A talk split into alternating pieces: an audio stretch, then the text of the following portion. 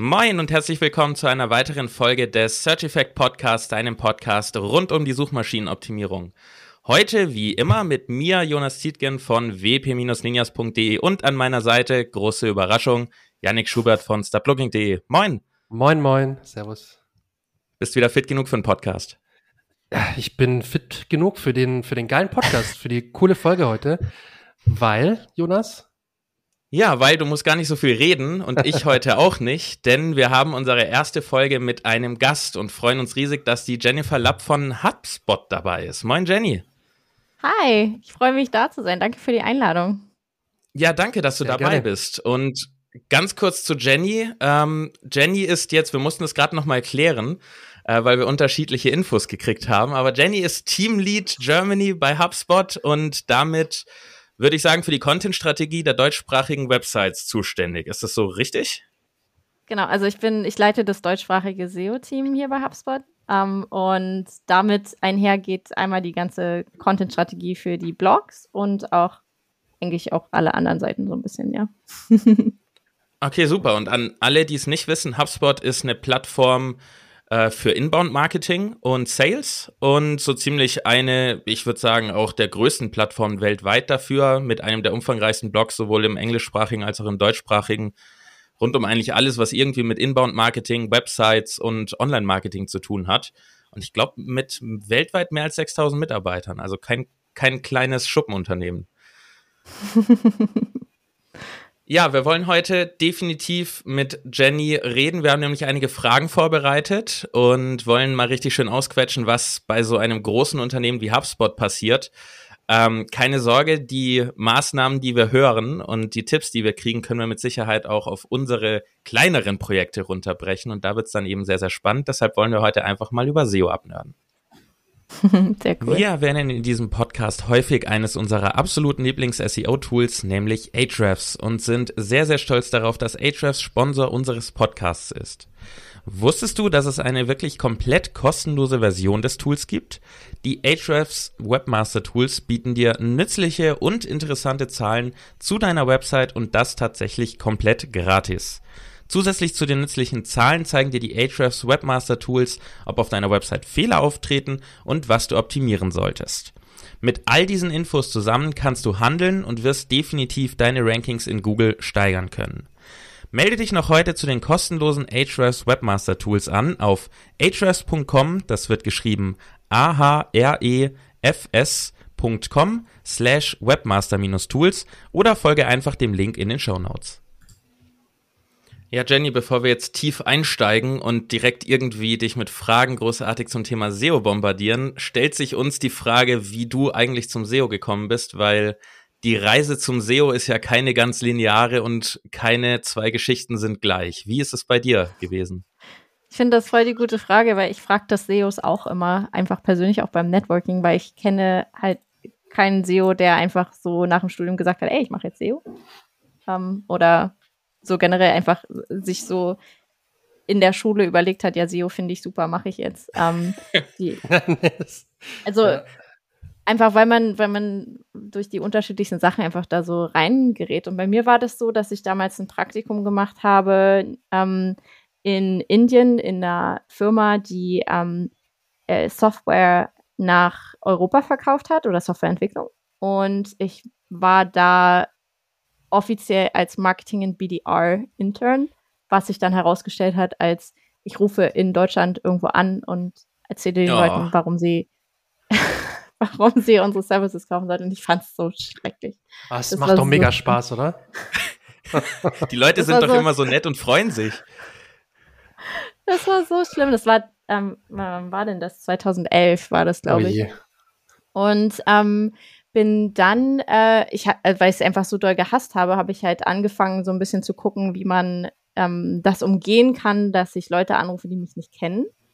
Und bin dann so ein bisschen auf Richtung Content Marketing gestoßen und habe dann angefangen für die Firma einfach, also auch ohne, ich weiß nicht, ob es wirklich mit Erlaubnis war, aber ähm, habe halt einfach einen Blog angefangen, ähm, wo wir über alle möglichen IT-Sachen gesprochen haben und äh, darüber kamen dann halt auch tatsächlich die ersten ähm, äh, die ersten coolen Rankings rein und mhm. die die ersten ähm, Anrufe bei uns und nicht andersrum. Das fand ich richtig cool. Das war das erste Mal, dass ich so ein bisschen reingeschnuppert habe.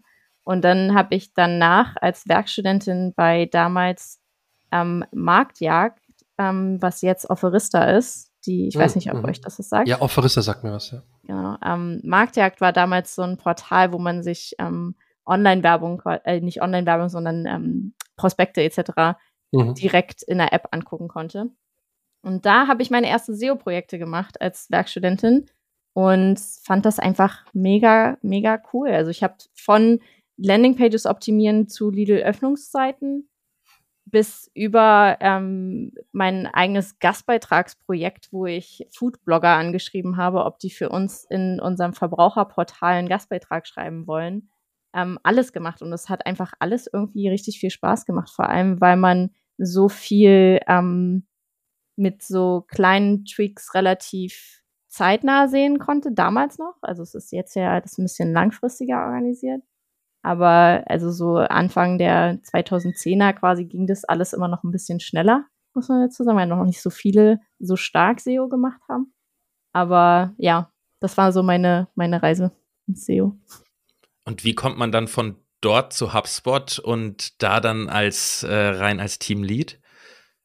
Ähm, ich habe bei, bei HubSpot damals angefangen im ähm, regionalen Marketing-Team. Da wurde der Dachraum als Markt gerade aufgebaut für im, in Sachen Marketing. Also wir waren damals zwei Marketer, die sich auf den Dachraum konzentriert haben und haben eigentlich alles gemacht. Also wir haben einen Blog gemacht, wir haben Webinare gemacht, Landingpages gebaut, ähm, die das Social Media betreut. Ähm, und nach einem Jahr haben wir einfach festgestellt, dass das alles, also zum einen, dass es mit zwei Personen alleine nicht reicht ähm, als ich angefangen habe, das war 2017, ähm, das, das sind einfach zu wenig Leute zum einen.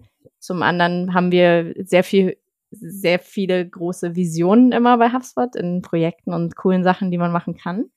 Und wir haben dann nach einem Jahr ähm, gesagt, wir müssen uns stärker mit dem zentralen Team, also mit dem .com-Team zusammensetzen und haben ein International SEO-Team ausgerufen quasi, was dann ähm, die, die erste regionale SEO-Stelle quasi war für, ähm, für HubSpot generell und das Ganze für Frankreich, äh, den Dachraum und den spanisch äh, sprechenden Markt.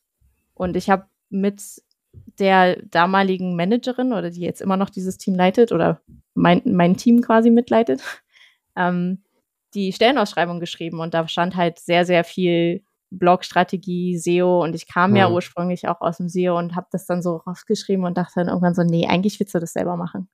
und ähm, habe mich dann quasi intern auf die Stelle beworben und dann bin, bin quasi seit vier Jahren fest im, äh, im globalen SEO-Team, also nicht mehr in den regionalen Marketing-Teams. Dann kann sich das bei HubSpot so ein bisschen so vorstellen, dass wir verschiedene Marketing-Organisationen haben und das mhm. ist einmal das International Marketing Team, wo alle regionalen ähm, Kompetenzen quasi drin sind, also so PR und Social Media, alles, was, was regional schon sehr nah am Markt gesteuert werden muss.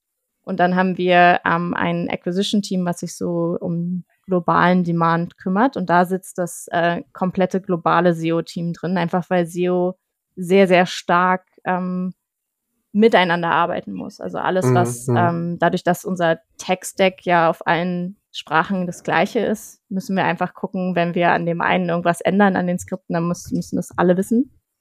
Ähm, dementsprechend macht es einfach viel mehr Sinn, da direkt in dem globalen Team eingebettet zu sein. Ja, cool. Danke, danke mal für die äh, Hintergründe. Das heißt, man kann ja fast sagen, du hast also HubSpot im Dachraum groß gemacht, ne? Also ich glaube, so kann man äh, das Nee, so viel, so viel Lorbeeren ähm, würde ich mir jetzt nicht zusprechen. Ähm, aber äh, hatte wahrscheinlich schon meine Finger im Spiel hier und da auf jeden Fall. Ja. Aber ich meine, ihr habt ja, habt ja ordentlich Gas gegeben, wenn man sich das so mal anguckt. Ich habe mir noch mal Zahlen rausgesucht gehabt. Äh, über 79.000 organische Keywords, für die ihr rankt, ähm, über 213.000 Backlinks, 13.900 Referring Domains. Also ihr habt da in den letzten Jahren richtig, richtig Gas gegeben. Da ähm, guckst du jetzt gerade auf Deutschland oder? Auf, das ist auf HubSpot.de, genau, die deutsche okay. Domain. Weil wenn du blog.hubspot.de guckst und dann alle Keywords, dann müssten, müssten wir schon bei 93.000 sein. Wahnsinn. Okay, krass. da kennt jemand die krass. Zahlen. nee, die, die kenne ich, weil ich heute Morgen erst reingeguckt habe. krass, ja. Ihr habt also viel Gas gegeben. Ähm, ich denke mal, du hast da einen großen Anteil daran. Ähm, deswegen mal so eine allgemeine Frage zum Einstieg. Die ist bewusst sehr, sehr allgemein gehalten. Okay. Wie geht ihr das SEO generell an im Prinzip? So tagtäglich, wöchentlich, monatlich? Also wie kann ich mir das SEO bei HubSpot allgemein vorstellen? Weil ihr habt ja so krass viele Beiträge, ihr habt so viel Content, ihr habt so viel Reichweite auch. Wie, wie, wie geht ihr das Thema an im Team? Du, ähm, du weißt, was du für ein Risiko eingehst, wenn du mir eine allgemeine Frage stellst. ja, ähm, ja. Aber du wolltest ja eh nicht so viel reden, hast du gesagt. Genau. Ich, ich habe ihn ähm. gewarnt davor, dass die Frage zu allgemein ist, aber er hat gesagt, ich will eh nicht so viel reden. ähm, ja, also wo fange ich am besten an? Ähm, grundsätzlich, wir, wir haben angefangen, uns auf SEO konzentrieren, hauptsächlich äh, mit dem Ziel, ähm, den Blog organisch wachsen zu lassen. Ähm, und wir haben im, äh, im Moment haben wir vier deutschsprachige Blogs. Einmal ähm, den Sales-Blog, Marketing, Service und einen Website-Blog. Also Website ist jetzt ganz neu dazu. Geht so ein bisschen in Konkurrenz mit den WordPress äh, Ninjas. Aber nein, ähm, nein. ganz, ganz, ähm, ganz, ganz übel.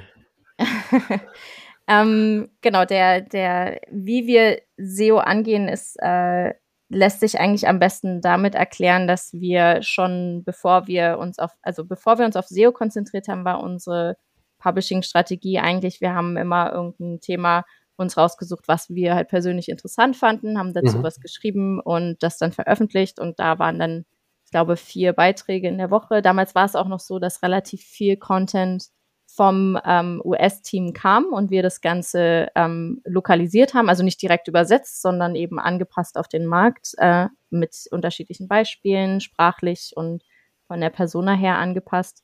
Ja. Ähm, damals waren es so vier bis fünf Beiträge in der Woche und wir haben dann einfach festgestellt, das war 2018, dass wir über eine gewisse Traffic-Schwelle äh, einfach nicht rübergekommen sind. Mhm. Wir hatten damals schon einen sehr, sehr großen Blog, einfach im, im Vergleich zur Konkurrenz, muss man dazu sagen. Aber ähm, es ging halt irgendwie nicht weiter. Und das lag einfach daran, dass da, dass das einfach sehr willkürlich war, wie der Content ausgewählt wurde.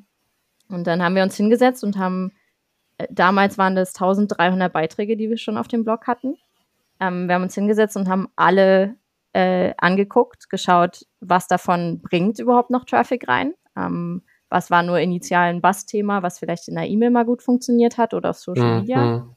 Ähm, haben das alles in äh, Themencluster organisiert. Ähm, also wirklich rigoros äh, alle Links entfernt, die außerhalb dieses Clusters waren und alles so zusammengestellt, dass wirklich nur dieses eine Cluster dann ähm, gestärkt war. Und dann sehr, sehr stark unsere Publishing-Frequenz hochgezogen. Das heißt, wir sind dann von einem Beitrag an, am Tag auf zwei und dann auf drei Beiträge Krass. inzwischen hochgegangen. Das ist natürlich eine Strategie, die kann einfach nicht jedes Unternehmen stemmen, weil das natürlich auch kostet. Also mhm. guter Content muss auch was kosten. Oh ja, oh ja. Ähm, der äh, Vorteil, den wir da einfach hatten, war auch, dass wir und dass wir jedes einzelne Content Piece, was wir irgendwie schreiben wollten, extrem gut äh, geresearched haben vorher. Das heißt, wir haben, haben halt geguckt, gibt es da wirklich Nachfrage dazu? Wie viel Suchvolumen hat es? Was genau äh, muss in dem Beitrag drinstehen, damit der eine Chance hat zu ranken? Das ist so der, der Kern. Und jeder Beitrag, der auf dem Blog veröffentlicht ist, hat auch ein gewisses Ziel, ähm, was er halt verfolgt. Entweder können das Links sein, das können, kann Social Media Bus sein, das kann ähm, Lead Gen sein, also hauptsächlich darauf, wie zum Beispiel ähm, PowerPoint-Templates. Äh, da ist natürlich das ganz große Ziel, dass sich der Suchende dann am Ende auch ein PowerPoint-Template bei uns runterlädt. Ähm, und das haben wir wirklich, das war schwer, das wirklich so stark auszustrukturieren, weil man dementsprechend auch sehr viel archiviert hat, was vielleicht auf anderen Blogs mhm. Also was mir auch teilweise wehgetan hat, weil es cooler Content war, aber der einfach nicht mehr relevant war. Also oder von 2012 oder so geschrieben und dementsprechend auch einfach nicht mehr nicht mehr aktuell. Das war so unsere große Aufräumstrategie und das machen wir wirklich immer noch quartalsweise, dass wir halt Krass. durchgehen und gucken, was sind die Sachen, die wir einfach vor drei, vier Jahren geschrieben haben, müssen die aktualisiert werden oder nicht. Also es ist ähm, ein, ein, naja, ein SEO-Flywheel quasi, was sich mhm. die ganze mhm. Zeit immer wieder anstößt. Ähm, ja, also aber ihr schaut schon, ihr schaut immer wieder, okay, welcher Content ist vielleicht outdated, wo müssen wir nochmal dran, wer bringt nicht die Kennzahlen, die wir gerne hätten ähm, oder die Schwelle, die wir gerne hätten, damit, damit wir sagen, der läuft gut, der funktioniert gut und das macht ihr wirklich kontinuierlich immer wieder. Genau. Also das ist ein ganz großer Teil unserer Content-Strategie, ist historische Optimierung und Audit. Das heißt, eine mhm. Person bei mir im Team ist dafür zuständig, wirklich ähm, durch alle Beiträge mal durchzugehen, zu gucken, was braucht ein Audit, was ist vielleicht von unseren, wir haben ein sogenanntes Heavy-Hitter-System, nennen wir das bei uns, wo wir wirklich auf die Posts gehen, die am meisten ähm, einbringen oder die meisten, naja, die, die stärksten Lead- und Traffic-Bringer sind. Mhm ähm, die wir die ganze Zeit über auf dem Schirm, Schirm haben. Und dann gibt's natürlich noch den ganzen Rest. Man muss sich das so ein bisschen ähm, auch so vorstellen, wir haben jetzt über 2000 Beiträge auf dem Blog. Das heißt, es ist, wir werden nie alles durch. Also ich glaube, das ist utopisch zu denken, dass man irgendwann alles aufgeräumt hat. Aber ich finde immer noch Sachen von 2015 oder so, wo ich so denke, oh Gott, warum ist das noch live? Ähm, aber äh, grundsätzlich versuchen wir halt einfach die, die ähm, Gesundheit der Seite so hoch wie möglich zu halten. Und bislang, also bis zum Core-Update, hat es auch ganz gut funktioniert letztes Jahr. Wie ist denn bei euch die Priorisierung zwischen dem Überarbeiten der alten Artikel und dem Verfassen neuer? Oder ist es bei euch so, dass ihr genug Budget und genug Manpower habt, um einfach beides so gut zu machen, wie ihr wollt? Ähm, Im Moment ist es so 30 Prozent, äh, 30 bis 40 Prozent Updates oder his historische Optimierung ähm, und der Rest ist, äh, oder der Großteil ist ähm, neue Beiträge. Ähm, das überrascht der, mich, aber sehr, ähm, sehr spannend. Ich, ich hätte es gern 50-50, das ist aber einfach äh, eine Sache, die sich im Team auch irgendwann entwickeln muss, dass es gestemmt werden kann. Das ist jetzt ja. nicht so, dass man schnips und dann ist man bei, bei 50-50. Ähm, es ist halt, äh, es ist aber auch so jedes Mal, wir, wir arbeiten in der SEO-Strategie nach dem Search Insights Report, wo ähm, wir quasi ein, eine große Sammlung an äh, initialen Keyword-Ideen haben, mit dem jeweiligen Suchvolumen da dran in dem Topic-Cluster, was wir uns vorstellen.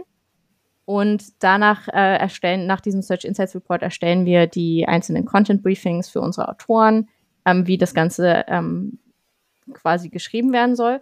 Und da identifizieren wir schon ähm, an der Stelle, was davon ist ein Net New Post und was davon ähm, ist ein Update. Mhm. Weil ich natürlich in der Keyword-Recherche schon feststelle, dass ich eigentlich auch schon einen Post habe, der zu dem Keyword schon rankt. Ähm, der vielleicht aber initial für was anderes erstellt wurde oder vielleicht gar keinen Fokus hatte damals oder kann ich vielleicht eine URL einfach weiterverwenden, die ich schon habe, die gar keinen Traffic mehr reinbringt. Das sind so die die Kernstrategien und am Ende kommen wir immer bei mehr Net New Content raus als Updates. Das ist aber im, das kommt auch auf den Blog an. Also beim Marketing-Blog ist es relativ ausgeglichen, einfach weil man, weil wir beim Marketing schon sehr viel abgegrast haben, was es so an Ideen oder an Themen gibt. Bei ähm, Service selbst als, als, als Themenbereich Service ist nicht so umfangreich. Das heißt, da ist es auch relativ viel Update ähm, mhm. und wenig Net New. Bei Sales und Website zum Beispiel ist immer wieder irgendwas Neues, was man sich ähm, mit dazu denken kann. Das heißt, die gleichen sich alle so ein bisschen aus. Was mich jetzt interessiert, ähm, du hattest eingangs gesagt, ihr braucht schon deutliche Ressourcen dafür. Nicht jedes Unternehmen hat diese Ressourcen, äh, Content in der Form zu erstellen. Und du hast gesagt, ihr macht sehr viel Research in der Vorbereitung für, für die neuen Beiträge oder generell für Beiträge. Ähm, was würdest du sagen? Wie viel Zeit plant ihr so ein oder wie viel, wie viel Ressourcen plant ihr ein in die Vorbereitung, bevor es wirklich an das Schreiben des Contents geht? Wie kann ich mir das da vorstellen? Recherchiert um, ähm. ihr wirklich wochenlang, tagelang oder sagt ihr, okay, wir nehmen uns jetzt mal zwei, drei Stunden und dann gucken wir mal, was wir zu diesem Thema rausfinden oder wie macht ihr das? Das ist voll die coole Frage, weil wir gerade den ganzen Prozess in dieser Erstellung reviewen. Also, ähm, und äh, das machen wir eigentlich ständig, aber im Grunde ist es so, dass wir ähm, bestimmte Zyklen haben, wo wir in der, in, in der Projektarbeit quasi an einem bestimmten Bereich des Search Insights Reports arbeiten. Mhm. Ähm, in, in meinem Team ist es das so, dass ähm, der Search Insights Report alle zwei Monate erstellt wird. in dem für jeden einzelnen Blog. Also das heißt, das ist dann immer geballt, ähm, sind das die vier Blogs, die dann mhm. ihre Content Briefings, sage ich einfach mal, enthalten. Und insgesamt sind das so um die zwischen 120 bis 180 Themenvorschläge, die dabei, die da drin entstehen, alle zwei Monate quasi, damit wir unsere Krass. Veröffentlichungsfrequenz behalten. Und mhm. du hast schon recht, wenn du jetzt annimmst, dass wir da wochenlang dran sitzen, es ist wirklich so. Also wir haben quasi vier Wochen durchgetaktet. In der ersten Woche ähm, setzen wir uns halt hin und machen so ein, ich sag mal, ein Low-Maintenance-Audit vielleicht an den ganzen Sachen, die wir vorher schon gemacht haben, zu gucken, was hatten wir in den letzten zwei Monaten in Projekten zusätzlich noch als Content-Ideen. Wir machen ähm, durchweg für alle neuen Sachen, die wir, die wir launchen, alle neuen Produkte etc., machen wir sogenannte TAM-Analysen, das heißt Total Addressable Market, einfach zu gucken, wie groß ist das Suchvolumen generell in dem mhm. Themenbereich.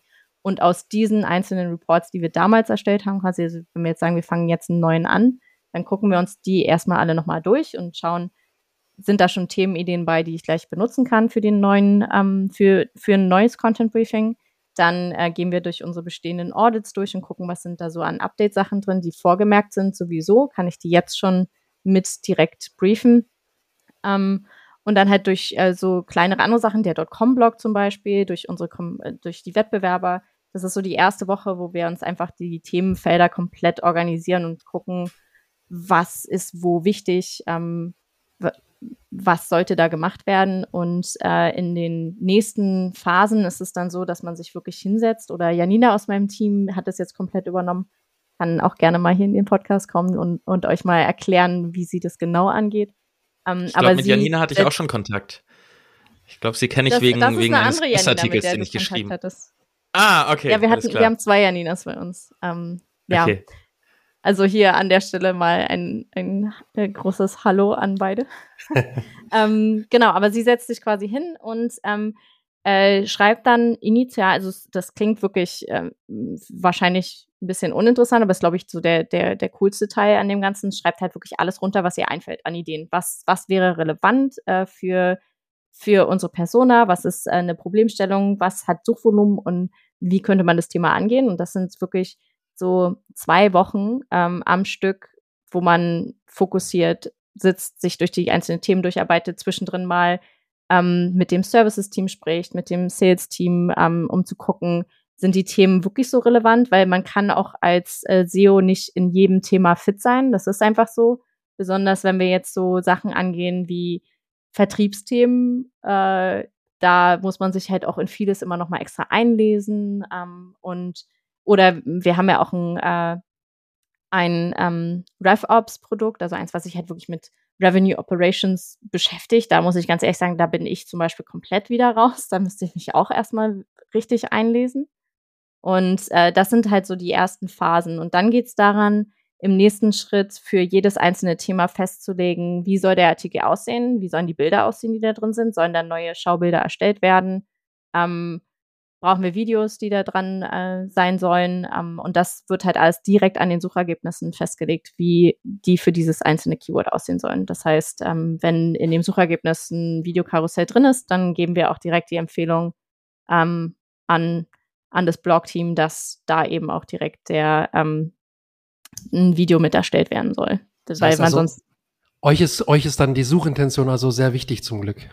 Ja, ja, auf jeden Fall. Na, sonst, also sonst hat man, hat man halt wirklich keine Chance, da überhaupt ganz oben zu ranken, wenn man, ähm, es sei denn, man geht wirklich äh, in eine komplett andere Richtung, dann hat man vielleicht Glück, dass man auf der ersten Seite noch landet, weil Google denkt, okay, coole andere Ansicht an das Thema. Mhm. Ähm, aber unser initialer Approach quasi ist eigentlich so mehr das Skyscrapern, dass wir halt versuchen, bessere und andere, also leicht andere Ansätze mit in das Thema zu bringen. Also an der Stelle muss ich mal sagen, für dich, lieben Zuhörer, wenn du dir jetzt das gleiche denkst, was ich mir denke, nämlich, okay. oh mein Gott, äh, meine Content-Produktion läuft ganz anders und wenn ich das so mache, wie das bei HubSpot läuft, dann produziere ich im Jahr einen oder zwei Artikel, dann äh, entspann dich. Wenn man die Ressourcen die, hat, kann man das machen. Wenn man alleine ist, muss man das nicht machen. Das funktioniert auch anders ganz aber, gut. Aber, aber ich muss dir dazu sagen, ich habe auch einen ähm, privaten äh, Blog oder eine private Seite, wo ich halt so ein paar Sachen ausprobiere. Ähm, und da mache ich es genauso. Da ist zwar schon ewig nichts mehr live gegangen, einfach weil ich mir nicht die Zeit genommen habe. Aber ich mache da auch Search Insights Reports für. Die sind nicht ganz so ausführlich, aber ähm, die funktionieren nach dem gleichen Prinzip und das hat auch ganz gut funktioniert. Ich glaube, dass man muss das aber so ein bisschen übersetzen auf ähm, was brauche ich und wie viel Content will ich produzieren. Ähm, bei uns ist der, der Content-Produktionsprozess so umfangreich, weil wir so eine hohe Publishing-Frequenz haben. Mhm. Wenn, und, und die muss auch gar nicht für jedes Unternehmen die gleiche sein. Also das ist bei uns halt, wir haben uns das zum Ziel gesetzt. Wir haben halt auch vier verschiedene Blogs, die alle bespielt werden wollen. Wenn ähm, ein Unternehmen sich auf ein Thema ähm, fokussiert und da den Blog anfängt, dann kann rei reicht ja vielleicht ein Beitrag alle zwei Wochen, um das Ganze erst so lange, wie es wirklich ähm, regelmäßig kommt ähm, an Inhalt. Nicht einmal was gepublished und dann vielleicht drei Monate später. Das ist genauso wie beim Podcast auch, ne? Wenn so lange wie regelmäßig immer wieder was kommt. Regelmäßigkeit gewinnt, ja. Genau. Und so ist das bei, bei unserem Blogs halt auch. Wir haben jetzt nur leider das Problem, wir können nicht mal runtergehen mit der Frequenz, weil, ne? haben wir ja gerade festgestellt. ja, aber ja, also da würde ich dem jetzt nicht ganz so zustimmen, dass man das vielleicht in den kleinen ähm, Unternehmen nicht so ähnlich aufsetzen kann. Also da. Mhm. Du hast jetzt ja ein paar Mal diesen Search Insights Report angesprochen. Ich habe das mal schnell gegoogelt, was ich mir genau darunter vorstellen kann und habe natürlich direkt HubSpot auf Position 1 gefunden, weil ihr dort eure Vorlage habt. Basiert dann auch das, was ihr in diesem Search Insights Report macht, wirklich genau auf dieser Vorlage, die man sich da runterladen kann? Das ist genau die Vorlage, die ich benutze, ja. Also es gibt cool. die auch als okay. Deutsch, die habe ich auch genauso angepasst, wie ich sie benutze. Ähm, inzwischen muss man dazu sagen, ist sie ein bisschen bei uns vielleicht ein bisschen gewachsen, weil wir noch ähm, zum Beispiel äh, direkt den Produktfokus mit reinnehmen. Also vor allem jetzt, da wir ein kostenfreies CMS haben, wollen wir natürlich auch sehr viel Fokus in, auf den gratis Sign-up im Blog direkt äh, legen. Ähm, das hat sich vielleicht ein bisschen geändert, aber das Grundprinzip von diesem Search Insight Support ist äh, genau das gleiche. Es gibt auch ein Webinar ähm, dazu. Cool. Äh, wir verlinken es auf jeden Fall in den Show Notes. Ich werde ihn mir auf jeden ja, Fall nachher unbedingt. runterladen und ich glaube, der Yannick macht das auch als erstes, wenn der Podcast unbedingt, durch ist. Unbedingt, Gleich ja. mal reingucken, was das genau ist. Yannick, komm, hau doch mal deine Frage, die wir auf keinen Fall vergessen dürfen heute, raus, dass wir das ja, nicht am Ende okay. machen und plötzlich in Zeitnot kommen.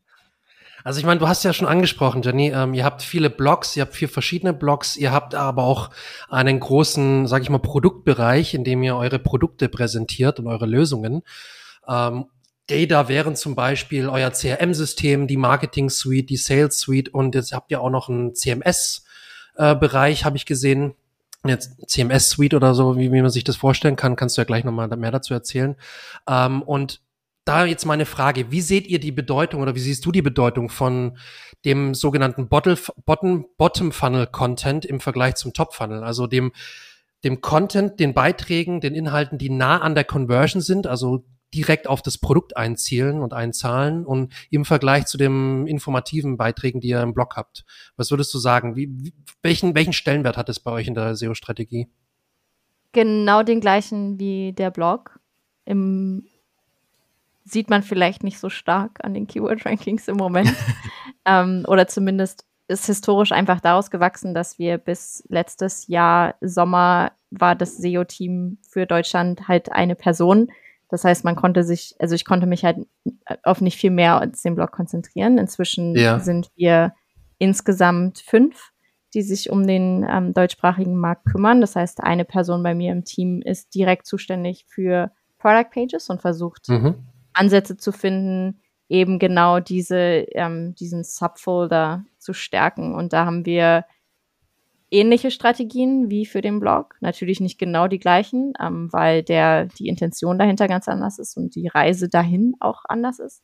Ähm, aber der vom Stellenwert her äh, ist es genau auf, de, also wahrscheinlich monetär wichtiger, aber ähm, hat genau den gleichen Stellenwert wie informative Themen für uns.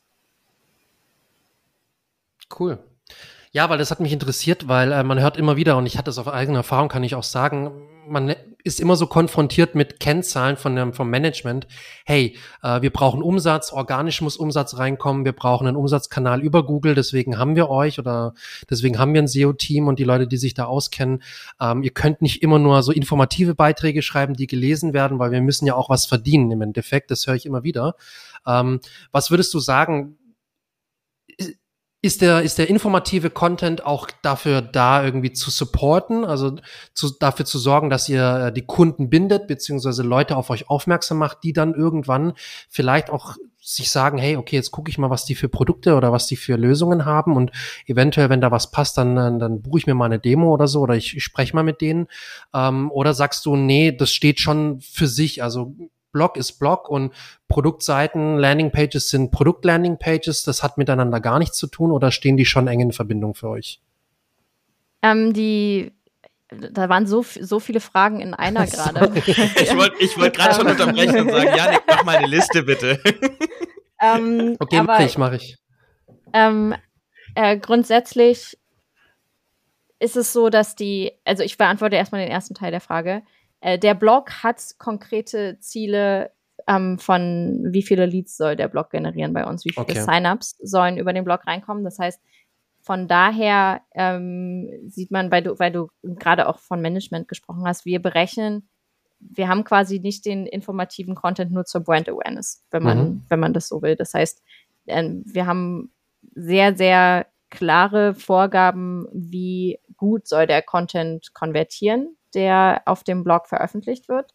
Dementsprechend müssen wir die Content-Strategie auch so anpassen, dass wir wirklich keinen Post veröffentlichen, der kein konkretes Ziel hat oder wo kein E-Book, Webinar, äh, Produkt, Sign-up, was auch immer dahinter liegt, mhm. der auch dazu passt. Das heißt, ähm, insofern äh, hat der, ähm, ist der Blog auch sehr stark gewachsen in, in den letzten Jahren. Früher war das so, dass der Blog eher unterstützend war, dass man halt gebloggt hat, weil Inbound-Marketing hat gesagt, man muss blocken und dann. Man braucht ähm, Traffic und so weiter. Genau, man braucht Traffic. Man, an, einerseits ist das, es hat das ja auch alles seinen Sinn, weil ich will ja eigentlich damit auch dafür sorgen, dass wenn jemand äh, irgendwas googelt, was irgendwie mit HubSpot zu tun hat oder ein Proble eine Problemstellung, die HubSpot lösen kann, dann will ich natürlich, dass HubSpot da ganz oben steht und auch mhm. wenn die Person nicht, nicht direkt auf den Beitrag geht, vielleicht sich später unbewusst daran erinnert, ey, ich habe da mal was von HubSpot gesehen, ähm, vielleicht klicke ich eher auf den Link von HubSpot. Das ist natürlich so diese, was man initial auch macht mit so einem Blog, dass man halt, was man auch nicht direkt messen kann. Ja. Ähm, das sind halt alles so diese, diese eher schwammigen Ziele, ne, die man so aus der, aus der Brand Awareness kennt, wie, ähm, wie interessant ist es dann und was, was, was finden Kunden dann außerhalb davon. Ich hatte ähm, sehr, sehr coole Erlebnisse äh, auf verschiedenen Messen, damals als, als es Messen noch so richtig gab. Ähm, dass mich halt vor, auch vor diesem Corona-Zeug meinst du? Genau. ähm, da hatte ich, da war ich glaube ich so anderthalb Jahre oder zwei Jahre bei HubSpot. Das war kurz vor der äh, vor der Pandemie und da damals ging ähm, der Newsletter vom Blog in meinem Namen raus von HubSpot. Also stand dann immer Jennifer Lapp von HubSpot und dann geht halt der Newsletter da raus und dann war ich auf der OMR und auf der Demexco und wurde mehrmals von Leuten angesprochen, die halt gesagt haben, hey, du schickst mir auch immer den Newsletter. Und ich so, oh, cool. Und dann so, ja, ich finde den Hustle-Blog total toll. Ähm, und das, das hat, war das so ein persönliches Ding für mich. Deshalb fand ich halt den Blog immer richtig, richtig toll, weil ich wusste, dass das Themen sind, die Leute interessieren, die mhm. irgendwie mhm. helfen, die eine Frage beantworten. Das hast du natürlich bei Produktseiten nicht initial. Ähm, und da gibt's auch nicht so ein schönes ähm, Gefühl dabei, dass man halt von irgendjemand angesprochen wird, hey, ich habe doch deinen Blogartikel gelesen. ähm, ja, ja. Ja, ähm, Produktseiten äh, sind natürlich dadurch, dass sie sehr viel näher an der Conversion sind, in dem Sinne, dass sie, dass ich da direkt mehr monetären Wert ranknüpfen kann, wenn da jemand eben entweder vielleicht eine Sales-Demo bucht oder äh, sich äh, das für das kostenfreie CRM anmeldet, sind die sehr, sehr weit unten im Funnel, wie du schon gesagt hast. Dementsprechend ist aber auch Grund-SEO dafür ein bisschen schwieriger. Also für Mhm, informative Themen kann ich natürlich sehr viel einfacher so ein Themencluster aufbauen.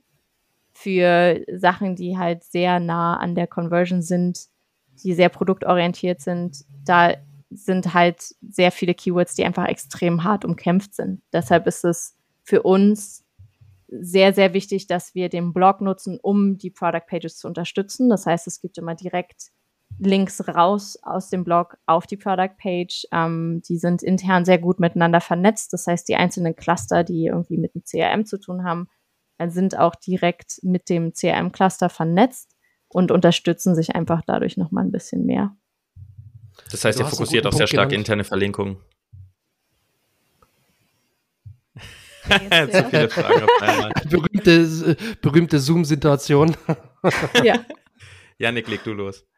Nee, ich, das, ich wollte es tatsächlich das Gleiche sagen. Da hast du einen guten Punkt angesprochen mit den Links. Ähm, und deswegen wollte ich fragen, ob ihr da wirklich sehr, sehr äh, drauf achtet, wie ihr intern verlinkt auf Produkte und so weiter. Es geht in dieselbe Richtung von Jonas eigentlich. Ja, also im, äh, im Grunde auch durchweg nicht nur für Produkte, sondern auch für alles andere, für das wir irgendwie ranken wollen, für Tools. Also wir haben so einen E-Mail Signature Generator. Ähm, da ist zum Beispiel auch durchweg die Verlinkung vom Blog aus E-Mail-relevanten Tool, äh, E-Mail-relevanten Clustern Mhm. auf E-Mail-Signatur als äh, Anchor-Text, dass es halt wirklich auch miteinander ist. Ähm, wir versuchen, so gut es geht, auch die ähm, Blog-Cluster nicht zu verwaschen. Das heißt, dann wirklich dafür zu sorgen, dass das Cluster innerhalb, äh, wie ich am Anfang schon gesagt habe, dass das Cluster in sich selbst sehr gut verlinkt ist und dann halt zu den relevanten Product Pages, aber nicht darüber hinaus. Ähm, was auch nicht so einfach ist, muss man sagen. Es ist halt wirklich so ein bisschen, da denkt man so, oh Gott, das ist jetzt wirklich so. Ich weiß auch nicht, kann ich auch nicht beantworten, die Frage, ob das jetzt die richtige Strategie ist. Ich bin der Meinung, dass es schon sinnvoll ist, das Ganze thematisch beieinander zu halten, aber das sieht, glaube ich, auch jeder SEO ein bisschen anders. Wie immer. Es kommt immer drauf an. Ja, Kommt ich wollte immer gerade sagen, drauf es an. kommt drauf Wir kommen beim SEO. Lass mich mal eine Frage stellen, die vielleicht auch äh, den ein oder anderen Zuhörer interessiert, weil es uns allen irgendwann mal passiert oder passiert ist. Nämlich sehe ich, wenn ich in Ahrefs euren DE-Blog anschaue, dann sehe ich da im Juni 21 Weißt du schon, worauf es hinausgeht? Du guckst schon so. Im Hm. Ja. Juni 21, du erinnerst dich wahrscheinlich eine schwarze Zeit, ähm, dass Ich ihr im ich fahre gerade irgendwie durch den Tunnel, ich kann dich gar nicht hören. dass ihr da innerhalb von 30 bis 40 Tagen äh, Mhm. fast 50 Prozent, ich, ich nenne es jetzt mal Sichtbarkeit eingebüßt habt. Ich meine, Ahrefs zeigt uns jetzt in Form von Keywords und, und Traffic. Ähm, Ja. Was ist da passiert? Und vor allen Dingen, was passiert da dann in so einem Team? Rennen plötzlich alle wie kopflose Hühner durch die Gegend und schreien? Oder wird man sich, wird sich direkt hingesetzt und ihr wusstet auch sofort, woran es lag und habt Gegenmaßnahmen ergriffen? Weil ihr habt jetzt ja das Vorniveau wieder locker erreicht. Ja, das war ein langer und harter Weg, muss man dazu sagen. Ähm, sehr viel Schweiß und Tränen. Ähm, das war das Core-Update im letzten Jahr, was äh, mir, ziemlich vielen Marketing-Blogs äh, reingehauen hat im deutschsprachigen Raum. Es war auch äh, in, auf allen anderen Properties äh, von, von HubSpot so. Also es war nicht nur der, der deutschsprachige Blog. Ähm, es hat extrem wehgetan, muss man dazu sagen, weil zum einen, ähm, also wir haben uns halt hingesetzt und haben Themen analysiert, die oder die uns genau die Bereiche angeguckt, in denen wir Keyword-Rankings verloren haben, haben die gruppiert nach den einzelnen Intentionen, nach den ähm, Themenbereichen. Äh, wir haben sehr, sehr viele Rankings verloren, die gar nicht wichtig waren, muss man dazu sagen.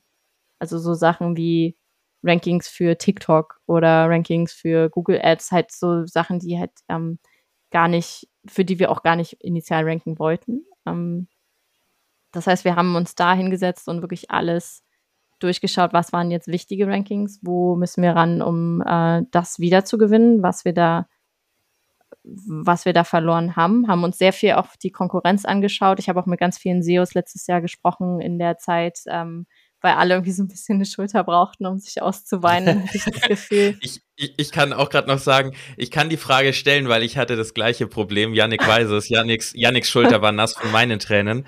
Ähm, es, ich meine, bei mir war es, glaube ich, nicht ganz so extrem, aber mich hat's auch erwischt und bis heute bin ich mir nicht so ganz sicher, warum. Deshalb frage ich auch so ein bisschen aus Eigeninteresse, wie ihr da wirklich dann identifiziert habt, was ihr machen könnt, um dagegen anzugehen. Weil so ganz klar ist ja bis heute eigentlich niemandem, warum manche Themen bergab gegangen sind, obwohl es eigentlich super Inhalt war.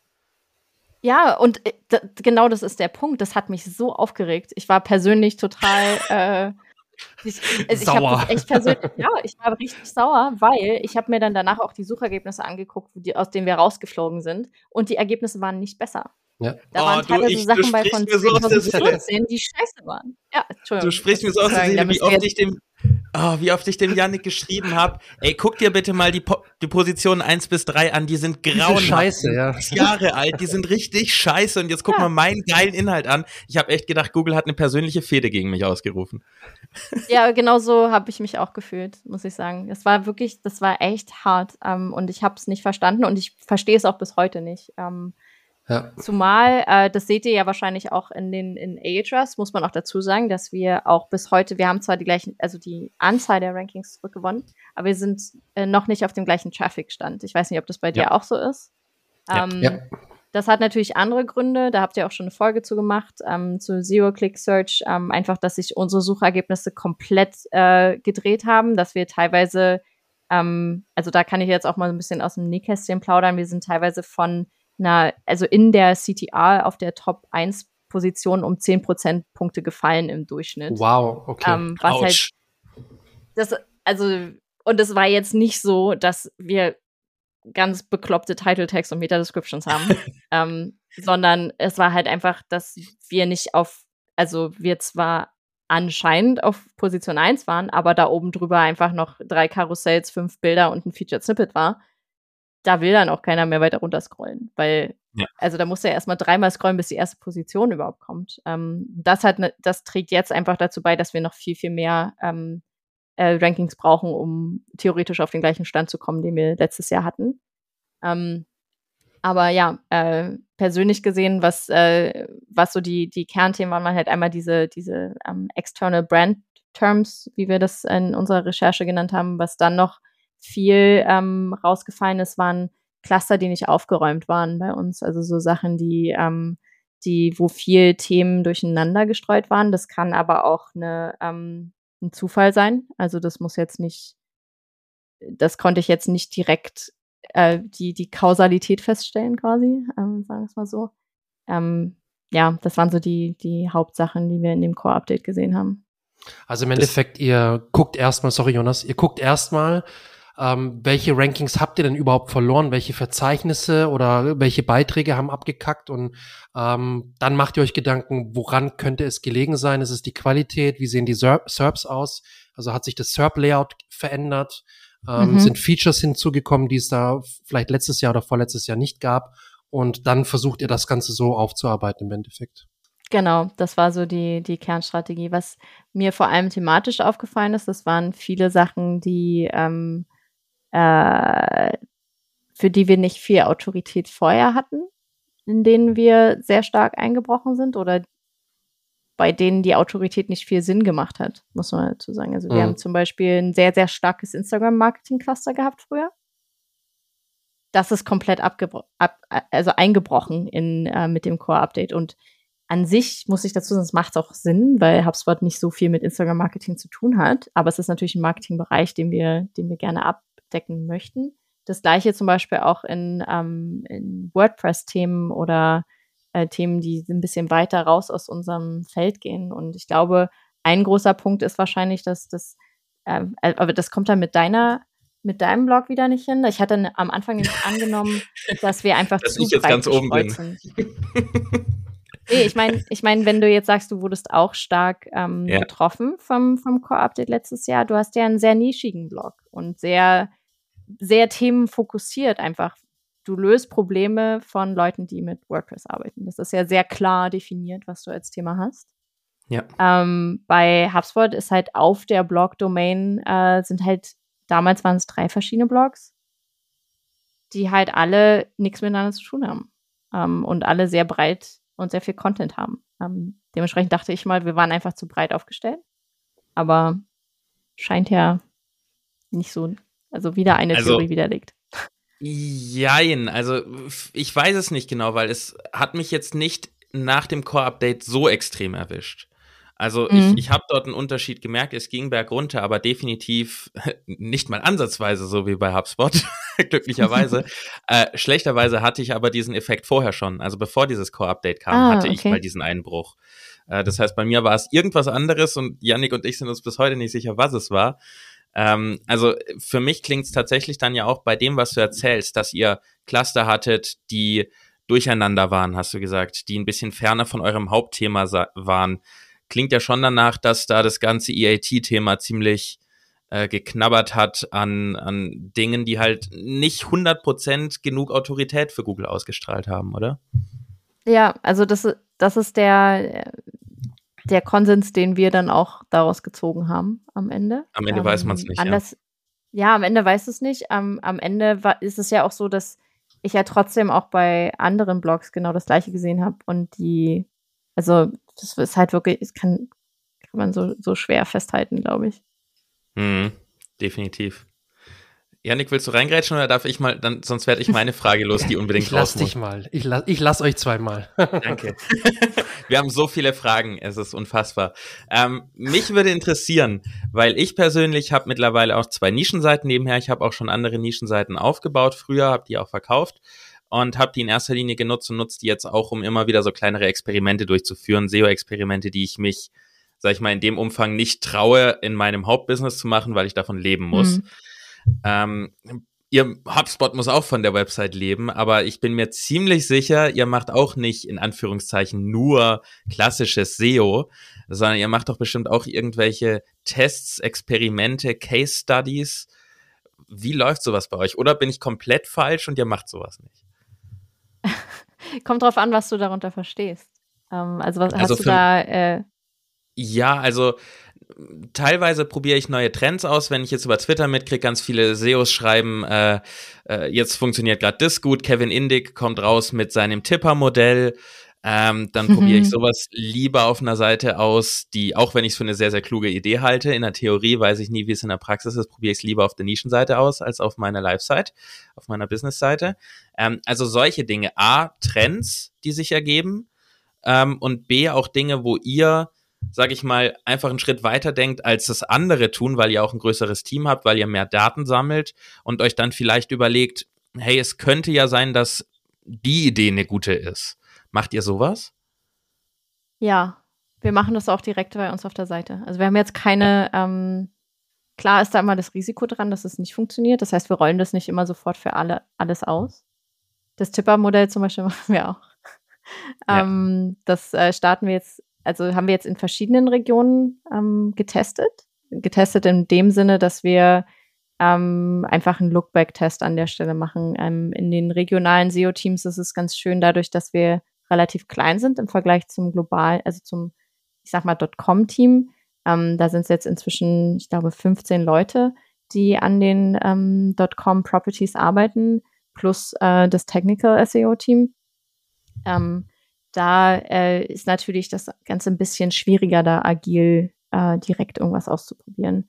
Ähm, das heißt, wir zum einen arbeiten wir sehr eng alle miteinander und gucken halt, was halt auf der einen Seite funktioniert. Äh, was wollen wir jetzt auch machen? Also zum Beispiel haben wir jetzt für ähm, die ES-Seiten, also die spanischen Seiten, ähm, ein Product Schema auf bestimmten Produktseiten ausgerollt, das hat sehr gut funktioniert. Dann machen wir das auch äh, in anderen Regionen und dann immer so Stück für Stück. Wir haben jetzt keinen, ähm, wir haben leider keine Testseite, an der wir so eine Sachen einfach so mal ausprobieren können. Das heißt, wir müssen da relativ schnell dran sein, falls es schief geht. Das ist so der, das kann man, glaube ich, so als safe ähm, mit einsehen. Das heißt, sobald wir sehen, dass die Änderung, die wir eingeführt haben, wenn jetzt irgendein Schema vielleicht nicht so ausgespielt wird, wie wir das wollten und negativen Einfluss auf die CTR hat, dann wird es sofort äh, wieder reversed. Das heißt, mhm. ähm, wir gehen da gar nicht so lange ran, ähm, dass wir das irgendwie für zwei, drei Wochen laufen lassen, sondern das wird dann relativ schnell wieder rückgängig gemacht oder eben relativ schnell auch auf anderen Seiten ausgerollt. Ich will dich jetzt gar nicht nach Zahlen fragen, aber zum Tipper-Modell, weil ihr es ja auch äh, getestet habt, lohnt sich das eins zu implementieren? ähm, ich würde äh, auf jeden Fall das äh, Tipper Light Modell, was äh, Kevin dann als ja, zweites äh, nochmal mit rausgebracht hat, es lohnt sich schon, ja. Also. Okay. Habt ihr gute Resultate gesehen? Auf den, ähm, ich habe es jetzt auf der deutschen Seite noch nicht äh, drin, also da ist es noch nicht fertig. Ähm, aber auf den Seiten, wo wir es gemacht haben, äh, hat es auf jeden Fall schon einen positiven Einfluss gehabt, ja. Cool. cool. Ja, weil das war so ein Modell, wo Jonas und ich uns gesagt haben, wow, das ist ziemlich geil, das ist ziemlich genial. Mhm. Ähm, krass, dass da bisher noch keiner so drauf gekommen ist, weil es im Endeffekt eigentlich ziemlich simpel ist. Ne? Und eigentlich genau das, was eigentlich so das Thema Link-Juice, interne Verlinkung und Backlinks eigentlich so ausmacht. Äh, und das Ganze ja. mal in so ein cooles, äh, nachvollziehbares Modell zu packen, finde ich echt äh, genial. Und das an der Stelle ein kleiner Shoutout an den Kevin Indick. Ähm, hat ja jetzt seine, seine Stelle bei Shopify verloren. Ich weiß nicht, ob ihr das mitbekommen habt. Ich glaube, du, Jonas, schon. Nein, echt? Ja, der okay. wurde jetzt bei, als Head of SEO, glaube ich, wurde jetzt äh, entlassen. Da ist jetzt eine große Entlassungswelle bei Shopify. Ähm, oh. Ja, aber deswegen genialer SEO, der, der Kevin. Ja. Also ich finde, ich glaube, dass er vielen, vielen SEOs äh, wie, wie dir und wie uns ähm, geholfen hat, mal wieder sich aufs, aufs Wesentliche zu fokussieren und da wirklich mal ein bisschen methodischer dran zu gehen an die, an das Thema ja. Verlinkung und interne Verlinkung. Ähm, finde ich ziemlich geniales Modell, wirklich. Ja, ich finde auch sein, ähm, sein Newsletter sehr, sehr cool. Also mhm. denn ja. da war das ja auch drin.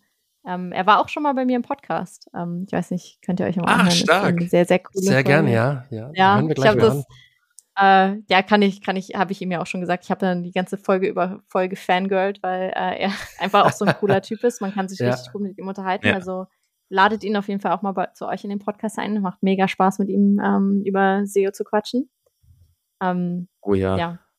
Und er freut sich immer über Einladungen, glaube ich. Nice, das hören wir gerne. Ja, ich glaube, den, den, laden wir dann direkt. Das machen wir das direkt auf die Agenda, oder, Jonas? Wir ich rufe ihn gerade an, warte. Im Nachgang. also kommt auf jeden Fall in die Shownotes über alles, über das wir jetzt geredet haben. Also Tipper-Modell kommt in die Shownotes, äh, der Podcast beziehungsweise äh, mit Kevin und der Newsletter von Kevin kommt auch äh, alles in die Shownotes, dass wir das alles hier aufarbeiten und nichts vergessen. Wolltest du noch eine Frage raushauen, Yannick? Ja, und zwar, wir haben jetzt viel über Content gesprochen, über das Tipper-Modell, über Kennzahlen und so weiter.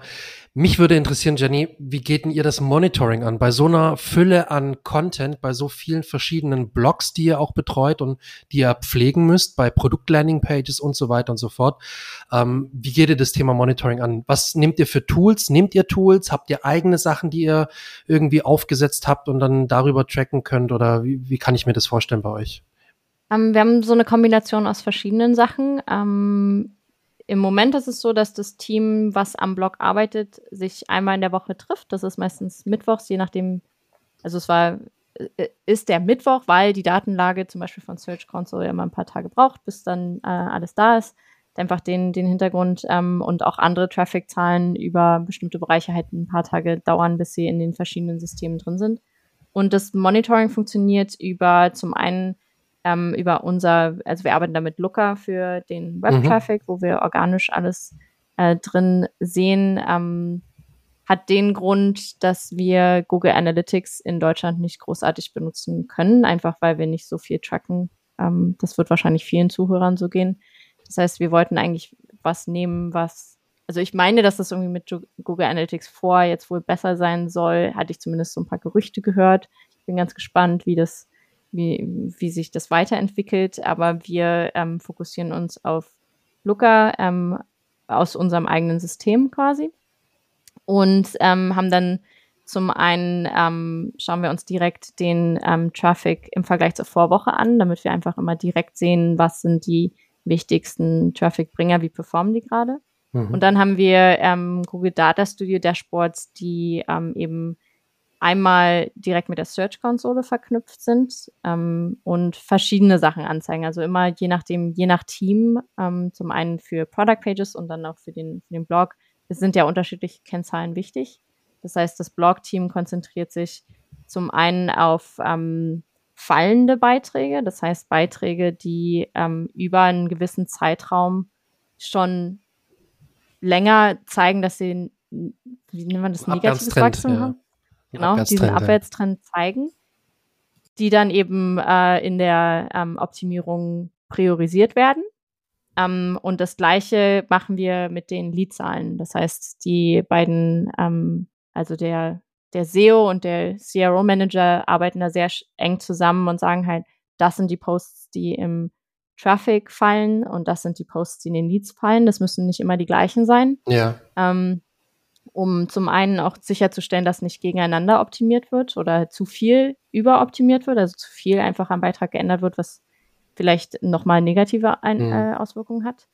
Und dann schauen wir uns von den Sachen, die man, äh, die wir vorher quasi angepasst haben, in, ähm, in dem gleichen Dashboard auch an, was für einen Einfluss hatte das, ähm, die Optimierung. Und ich versuche, das ist immer ein bisschen schwierig mit dem SEO, ähm, man will ja immer sofort gucken, ähm, was hat das jetzt gebracht. Ja. Ähm, ich versuche oder ich bin sehr, sehr stark dafür, dass das Team sich Sachen erst nach vier, fünf Wochen direkt in dem Post nochmal anguckt, wenn das halt Content-Updates sind. Wenn jetzt Sachen, ähm, also wenn wir zum Beispiel auf dem Blog ein How-to-Schema oder ein FAQ-Schema oder sowas hinzugefügt haben und auf einmal ähm, die CTR total runtergefallen ist, dann ist das vielleicht was, was man, wo man direkt sieht, das hatte jetzt sofortige Auswirkungen auf den Traffic, dann müssen wir da nochmal rangehen. Aber um zu überprüfen, dass ein Post äh, in den Rankings steigen kann, muss er einfach sehr viel länger online sein. Also, ja, da hatten wir auch eine Folge dazu, lieber Jonas, erinnerst du dich, wie lange dauert SEO? Ähm, da haben wir auch gesagt, also es, ja. es, es Kommt Meistens klappt es nicht von, von heute auf morgen. Also du, man braucht mhm. ein bisschen Geduld. Das ist im SEO leider so. Du brauchst da ähm, einen langen Atem, weil du viele Sachen einfach nicht von heute auf morgen tracken und überprüfen kannst.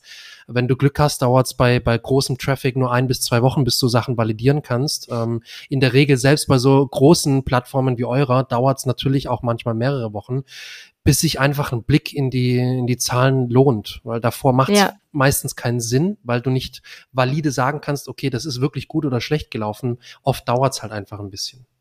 Ja, und das macht es dann natürlich auch noch schwieriger, weil ein ganz großer Teil meines Jobs als Teammanager ist, das Ganze nach oben zu kommunizieren, dass SEO einfach lange dauert. Ähm, ja, das ist halt so ein, ähm, also ich, ich bin sehr, sehr happy bei HubSpot, dadurch, dass äh, ähm, unser VP auf, Market, auf Marketing direkt aus dem SEO kommt. Das heißt, er weiß es ganz ah, genau. Ah, cool, ja.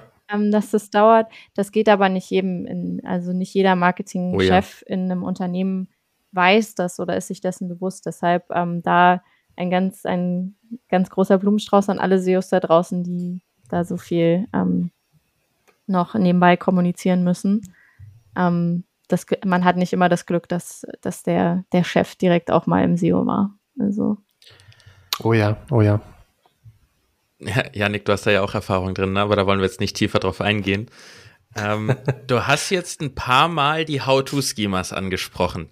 Da muss ich jetzt doch mal fragen, baut ihr die mhm. dann immer nachträglich ein? Also bezieht sich das nachträglich einbauen auf alte Artikel, wo ihr das einfach noch nicht gemacht hattet? Oder macht, habt ihr so einen Prozess, dass ihr die von Anfang an erstmal gar nicht einbaut, um zu gucken, was passiert mit der Klickrate und so weiter. Und dann zu irgendeinem Zeitpunkt baut ihr die ganzen Schemas ein, um zu gucken, was passiert und wie reagieren die, äh, die CTRs.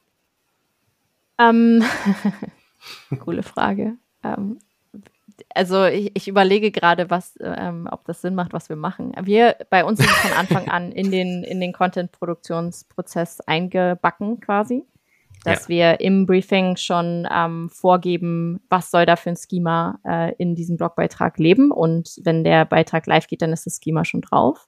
Alles, was jetzt an bereits veröffentlichten Beiträgen drin ist, ähm, äh, bekommt nachträglich ein Schema, wenn es sich anbietet. Also es ist natürlich immer eine Frage, es kommt halt drauf an, auf die Suchanfrage, ob, ob das Sinn macht, da ein Schema hinzubauen. Aber würde mich mal interessieren, wie du das siehst. Also macht es für euch Sinn, das von Anfang an reinzubauen? Oder ähm, also ich finde es halt sehr sinnvoll, weil ich finde, es kann nicht schaden. Ich weiß jetzt nicht. ich glaube, wir machen ja. das tatsächlich gleich, Jonas. Ja, genau. Deshalb habe ich auch gefragt, weil ähm, bei mir, du hast eben so spezifisch gesagt, wir bauen dann Schema-Daten noch mit ein. Und das klang eben so für äh, mich, als hätte die irgendeine Strategie ja. dahinter. Ja. Und bei mir ja. ist es eben so, ich knall die immer mit rein. Also mein Gedanke ist auch, ja. eigentlich kann es nicht schaden, ähm, wenn man da mehr Platz einnimmt in den SERPs, wenn man es schafft, mehr. Infos zu bieten als die anderen. Selbst wenn ich dann ein How-To habe, wo es nur drei Schritte sind und alle drei Schritte sind direkt sichtbar in den Serbs. Ich glaube, selbst dann lohnt es sich, weil du einfach so ja. viel mehr Platz einnimmst und wie du vorhin gesagt hast, die Leute haben ja mittlerweile auch keinen Bock mehr in den Serbs zu scrollen. Und wenn ich dann schaffe, nach den Karussells und nach den Ads direkt mal den Raum einzunehmen von drei Suchergebnissen, dann scrollt da ja keiner mehr. Also ich mache es immer ja. direkt, sowohl bei How-To als auch bei FAQs. Ja, ja, unbedingt. Hast du schon mal ein Schema verloren in den SERPs? Ähm, ja, also äh, gerade Mitte letzten Jahres habe ich tatsächlich und auch letztens, aber letztens zählt glaube ich nicht, weil da hat jeder ähm, so ein paar Schemas verloren. Also da war ja dieses ganze People Also Asked wurde ja krass runtergebremst auf irgendwie was 20 Prozent statt 60 aller mhm. Serbs und jetzt ist es aber wieder auf dem Normal ähm, Stand und in der Zeit habe ich dann auch mal geguckt, in Ahrefs habe ich genau gesehen, da habe ich unfassbar viele FAQ äh, Featured Snippets verloren. Oh ja, FAQ. Da hat ja Google und, richtig, richtig runtergeschraubt. Aber ja. eben, da war eben die Sache, dass es offensichtlich, ich hoffe, es nicht an der Qualität meiner Inhalte lag, sondern schlicht und ergreifend daran, dass Google offensichtlich entweder einen richtig dicken Fehler gemacht hat oder ein richtig dickes äh, Testpaket hat laufen lassen. Das weiß man ja am Ende nie. Ähm, für dieses Jahr wahrscheinlich das Gleiche. Ähm, aber sonst, ja, habe ich auch schon häufiger mal, also die How-To-Steps, weil die halt gerade in meinem Thema, wo es oft drum geht, wie kriegst du Google Fonts lokal eingebunden in drei Schritten? Wie kannst du WordPress in sechs Schritten installieren? Das ist natürlich beim Thema WordPress äh, prädestiniert für sowas da ist es teilweise ein ziemlicher Kampf, die zu halten. Und mhm. wenn man sie mal verliert, ist es auch in meiner Erfahrung nicht leicht, sie wiederzukriegen, weil du eigentlich nicht wirklich weißt, was du falsch gemacht hast oder was die anderen besser gemacht haben. Äh, meistens ja. sind es tatsächlich dann doch Backlink-Profile gewesen in meiner, äh, in meiner Branche, die stärker waren von anderen. Okay. Okay. Also das ist spannend. war meine Annahme. Ob man, ob es jetzt so ist, weiß man natürlich nicht. Ist es bei dir auch so, Janek? Ähm, ich, ich musste sofort auch an FAQ denken. Da haben wir auch äh, bei einigen Projekten konnte ich da feststellen, dass wir alles, äh, alles Mögliche verloren haben. Ähm, und dann habe ich mich mal schlau gemacht, was denn da so war. Und dann bin ich ziemlich schnell darauf gekommen, dass Google einfach massiv runtergefahren hat, diese, diese Snippets, FAQ. Ähm, ich weiß auch gar nicht mehr warum, was da der Grund war. Ähm, ich hatte da irgendwann mal was bei Google gelesen, dass die das massiv runtergefahren haben. Und ich kann mir vorstellen, dass Google da auch viel testet einfach. Gerade bei der mhm. SERP-Darstellung, beim SERP-Layout äh, mit den ganzen Features. Ich meine, es ist ja kein Geheimnis, dass Google einfach auch die Ads pushen will und diese Direct Answers, um einfach den, denjenigen, den Nutzer im, im Google-Kosmos zu halten, ähm, was natürlich auch ein Stück weit nachvollziehbar ist. Ähm, ich trotzdem der Meinung bin, dass viele Nutzer, die suchen, ähm, das schon irgendwie nicht ganz so cool finden. Dass wenn dann da Direct Answers kommen, dann sind da solche Boxen, dann hast du da äh, Ads, dann hast du den Knowledge Panel rechts. Also ich kann mir vorstellen, dass sich manche auch ein bisschen manche ein bisschen verwirrt sind, dass sich so das Layout immer wieder ändert. Ja, ich muss auch ganz ehrlich sagen, da ähm, ich nehme jetzt auch ein anderes Thema einfach mal, damit äh, das nicht, nicht immer so klingt, als würde ich mich nur darüber beschweren, dass wir Rankings verloren haben. Ähm, ich habe letztens privat ein paar Sachen gegoogelt und ich muss sagen, ich habe eigentlich gar keinen Bock mehr, selbst zu googeln, weil das macht gar keinen Spaß, oder? Also du, ähm, ich hatte äh, ähm, ich habe geguckt nach Tauchcomputer und wollte eigentlich nur gucken, was sind gute Tauchcomputer, was kann man sich so angucken. Und die ersten sechs Ergebnisse waren ähm, gekaufte Computerbild, äh, web.de und ähm, ich weiß gar nicht, irgendwelche anderen ähm, schlechten, also es gibt sehr, sehr gute Affiliate-Seiten, muss man dazu sagen, aber es waren wirklich schlechte Affiliate-Seiten, die gar nicht verglichen haben, was da gute ähm, Tauchcomputer sind. Und das was mich dabei so aufgeregt hat, ist, dass das ein Instrument ist, was extrem wichtig ist und mhm, leb mhm. lebenswichtig in dem Moment ja. für einen Taucher. Und da war nicht einmal beschrieben, was das Gerät kann, was das Gerät können sollte. Ich habe irgendwann auf der dritten Seite dann einen richtig coolen Blog gefunden, der wirklich alles genau erklärt hat, was bei einem Tauchcomputer wichtig ist, die einzelnen Geräte angeschaut hat und äh, Vor- und Nachteile, worauf man achten sollte, wenn man Anfänger ist, etc. Und ich dachte so, warum ist dieser Beitrag so weit unten? Das kann nicht wahr sein, wenn da so, so richtige Mistbeiträge oben sind, die eigentlich dem Suchenden überhaupt nicht helfen, ja. außer zu sagen, ein Tauchcomputer ist ein Gerät, was du unter Wasser nutzt, um auf die Uhr zu gucken. Also ja, hast du so eine Idee? Etwa. Hast du eine Idee, woran das liegen könnte? Na, weil äh, wenn diese Seiten, also die sind ja wahrscheinlich alle im Display-Network. Ähm, dementsprechend, wenn diese Seiten Traffic bekommen, dann bekommt Google auch Geld. Also das ist das Einzige, was mir da so als Erklärung geblieben ist, was ich so in meinem ich inneren Aufrege-Modus mitbekommen habe davon. Ich glaube auch, und das ist, du sprichst mir da aus der Seele, weil ich auch schon in den letzten äh, eigentlich eineinhalb Jahren immer wieder sage, dass, dass mich Google nur noch nervt mit der Entwicklung der SERPs. Äh, ich glaube, es ist generell ein Problem, dass die SERPs nur noch aus gleichen Seiten bestehen, die alle bei dem anderen abgeguckt haben und ein Thema mehr draufsetzen oder ein, ein Thema mehr in die Tiefe gehen. Und am Ende hast du dann äh, zehnmal die Top 10 Wanderschuhe für Herren. Und mhm. alle Artikel sind genau gleich. Der, der beste, der ist ganz oben, weil der hat halt dann Top 11 oder Top 12. Und das nervt mich. Da muss ich auch sagen, Google, ihr pisst mich da richtig an. Also wenn ihr hier zuhört, glaube ich nicht. Aber äh, das ist richtig nervig, dass sich in diesen Bereichen die SERPs, die Top 10, es ist, du kannst auch nur noch eine, eine Seite angucken. Du musst nicht zehn angucken, ja. eine. Da ist alles, was auf den anderen neun auch ist. Und ich hoffe, dass das, was mit dem Medic-Update in der Gesundheitsbranche passiert ist, dass das auch langfristig mit allen anderen Branchen passiert. Weil ich bin mir ziemlich sicher, dass das für Google ein sehr, sehr großer Hinweis und ein sehr, sehr großer Test darauf war, wie sie Qualität äh, rausbringen können und, und schlechte Qualität einstampfen. Und ich hoffe, sie rollen das auch auf andere Themengebiete aus. Ich meine, jetzt gerade läuft ja wieder ein Product Update. Sie sind offensichtlich an dem ganzen mhm. Product-Thema äh, ja viel dran jetzt. Man kann nur hoffen, dass sie da Gas geben und die, die Subs mal wieder sinnvoller machen. Und wie du vorhin gesagt hast, ganz am Anfang, glaube ich, meintest du es, äh, wenn man Glück hat, kommt man in die Serbs rein, wenn man ein Thema mal aus einem komplett anderen Blickwinkel betrachtet. Und ich finde, bei den Top Ten sollten mindestens sieben oder acht Seiten sein, die unterschiedliche Blickwinkel haben ja. die alle das gleiche Thema betrachten, aber halt aus unterschiedlichen Sichtweisen. Und das ist ein Ding, das ja. nervt mich auch riesig. Es ist alles der gleiche, der gleiche Mist. Manchmal ist ja, es auch gut. Ich gucke auch gar nicht mehr auf die erste Seite. Tatsächlich. Also, du gehst die, direkt auf Seite 2. Ja, ja ich, cool. also bei, bei, wenn ich so selber irgendwas privat recherchiere, wenn es vor allem, wenn es irgendwas ist, wo ich halt sage, ich will dann am Ende auch irgendwas kaufen. Also ich will mich informieren, um irgendwas zu kaufen. Ähm, dann gucke ich mir die ersten Seiten gar nicht mehr an. Krass. Ja, ist auch der Fluch des SEO, ne? Man weiß halt, dass da die ganzen Affiliate-Seiten und Review-Seiten sind und die wollen halt da hoch und dir nicht unbedingt nur die beste Meinung sagen, sondern die wollen da hoch. Ja. Ja, ist der Fluch des, des Jobs. Eine Frage, ich glaube, wir, wir nähern uns langsam dem Ende. Wir wollen dir ja auch nicht den ganzen Freitagnachmittag klauen. Wir zeichnen hier nämlich an einem Freitagnachmittag auf. Und Yannick und ich haben eigentlich die gleiche Frage noch zum Abschluss, nämlich welche Tools nutzt ihr explizit für SEO? Du hast Ahrefs schon genannt. Ähm, ich weiß nicht, ob das nur in der Vorbesprechung oder auch schon jetzt in der Aufzeichnung war, aber das war es ja vermutlich noch nicht.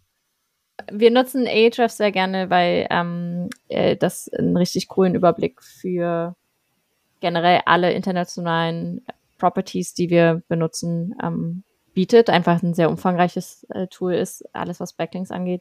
Ähm, ich persönlich äh, nutze Sistrix auch sehr gern, einfach um so ein bisschen ein Gefühl dazu bekommen, weil Sistrix ja doch schon eine andere Datenlage benutzt für ähm, vor allem den deutschsprachigen Raum, weil das Tool ja, ja. daraus gewachsen ist.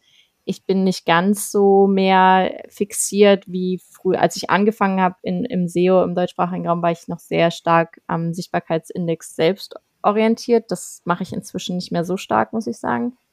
Ähm, da unterbreche mich da gerne an der Stelle. Danke, ähm, dass du da das wächst sagst, man danke. raus. Ich glaube, da wächst man als SEO raus. Ich glaube, da haben wir, waren wir alle mal, oder? Es Dass ist halt so eine pure Vanity-Metric. Index. Ja, total. Ja, das ist wie Likes auf Instagram. ja, ich muss sagen, für mich ist der einfach nicht so aussagekräftig und äh, nicht transparent genug, hm. um ehrlich zu sein. Ja. Also da. Ja, ähm, Sichtbarkeit heißt ja nicht Traffic oder Umsatz oder richtiger ja. Traffic, der passt zum Thema und diese ganzen Themen. Ja, also ich hatte halt voll den großen Sichtbarkeitsindex, als wir damals für TikTok und Google Ads noch auf 1 gerankt haben, aber das hat mir halt eigentlich auch gar nichts gebracht. Klar. Muss man mal dazu sagen. ähm, ja. Äh, das kann aber, ist wahrscheinlich auch so ein Ding, was halt wirklich auf die Branche ankommt, auf die, äh, das Themenfeld, in dem man sich bewegt, weil ich, mir hat er jetzt in letzter Zeit einfach nicht so viel gegeben, sagen wir mal so. Ich will ja. jetzt nicht so sehr darauf eingehen. Ähm, was ich dann noch sehr gerne benutze, ist äh, ClearScope, einfach für, für Optimierung on-page. Ähm, super, super Tool, ähm, finde ich, finde ich richtig gut. Besonders eines der Tools, was auch in Deutsch sehr gut funktioniert für äh, Content-Vorschläge. Das ist ja auch immer ein bisschen schwierig, da ähm, Tools zu finden. AI-Tool habe ich bislang noch keins gefunden, was für, für Deutsch richtig cool ist. Also ich habe da, wir probieren da gerade so ein bisschen mal rum, was man eventuell äh, machen kann, aber bislang. Ähm, in Bezug auf Analysen? Oder in Bezug ähm, auf Content? Nee, also für Content-Erstellung finde ich mega spannend, ähm, mir da AI-Tools anzugucken, aber bislang habe ich einfach nichts gefunden, was, was einen richtigen Autor ersetzen würde. Also das. Mhm. Oder es ist aber auch die deutsche Sprache ist halt ein bisschen anders. Im Englischen funktioniert sowas immer ein bisschen besser.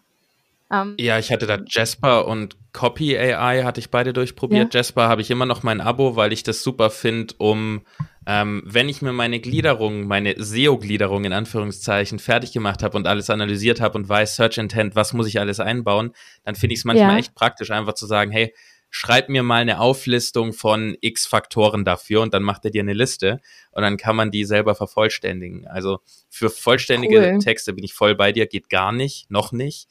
Im Englischen geht's. Ich finde, da kannst du wirklich schon komplette Texte produzieren. Aber im Deutschen, wenn ich einen ganzen Artikel, ich habe es mal ein bisschen durchgetestet, Janik weiß es, wir haben drüber geredet. Da, also wenn ich wirklich einen ganzen Artikel damit produziere, muss ich 80 Prozent nacharbeiten. Ähm, hm. Ähm, da ist dann am Ende die Frage, ob das dann so viel effizienter ist, dass es sich lohnt, oder ob ich dann nicht lieber komplett auch mit meiner eigenen Schreibstimme sowieso alles lieber runterschreibe. Aber ich manchmal glaub, so als Inspiration. Ja, vom Aufwand her? ich glaube, vom Aufwand her, also das, was du jetzt mir erzählt hast, das, das nimmt sich fast nichts, wie wenn du jetzt selbst einfach alles schreibst. Ähm, würde vielleicht nur Recherchearbeit ein bisschen noch ersparen, ne? Das ist äh, natürlich. Wobei ich dem nicht traue. Also da habe ich zu viel Mist gesehen. Also wenn ich dann irgendwie sage, äh, keine Ahnung, wie erkenne ich, ob äh, eine Pflanze kaputt ist, ja, irgendeine, dann würde ich dem nicht glauben, wenn er mir fünf Faktoren nennt, weil äh, ich weiß nicht, ob das genau auf die Pflanze zutrifft oder nicht. Das heißt, ich würde es trotzdem überprüfen und dann habe ja. ich sowieso wieder überprüft.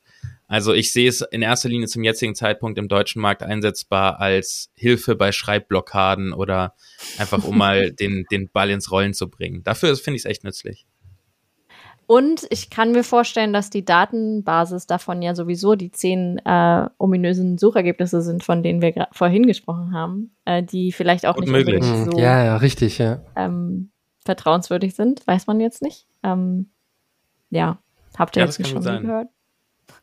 Ähm, ja, aber Tools, äh, Tools wollten wir reden. Ja. Ähm, genau, Data Studio ähm, bin ich sehr, sehr großer Fan von, mache ich eigentlich fast alles mit und dann halt mit den unterschiedlichen Integrationen. Mhm. Ähm, was wir auch eine ganze Zeit lang gemacht haben, war äh, SEMrush. Ähm, einfach für, für alles Mögliche, um nochmal so ein bisschen gegen zu checken, ähm, was so an Suchvolumen ist. Wir haben auch äh, alle Tools initial erst äh, gratis quasi ausprobiert und dann halt irgendwann festgestellt, dass wir so ein bisschen größer wachsen und dann ähm, die, die Premium-Subscription da genommen.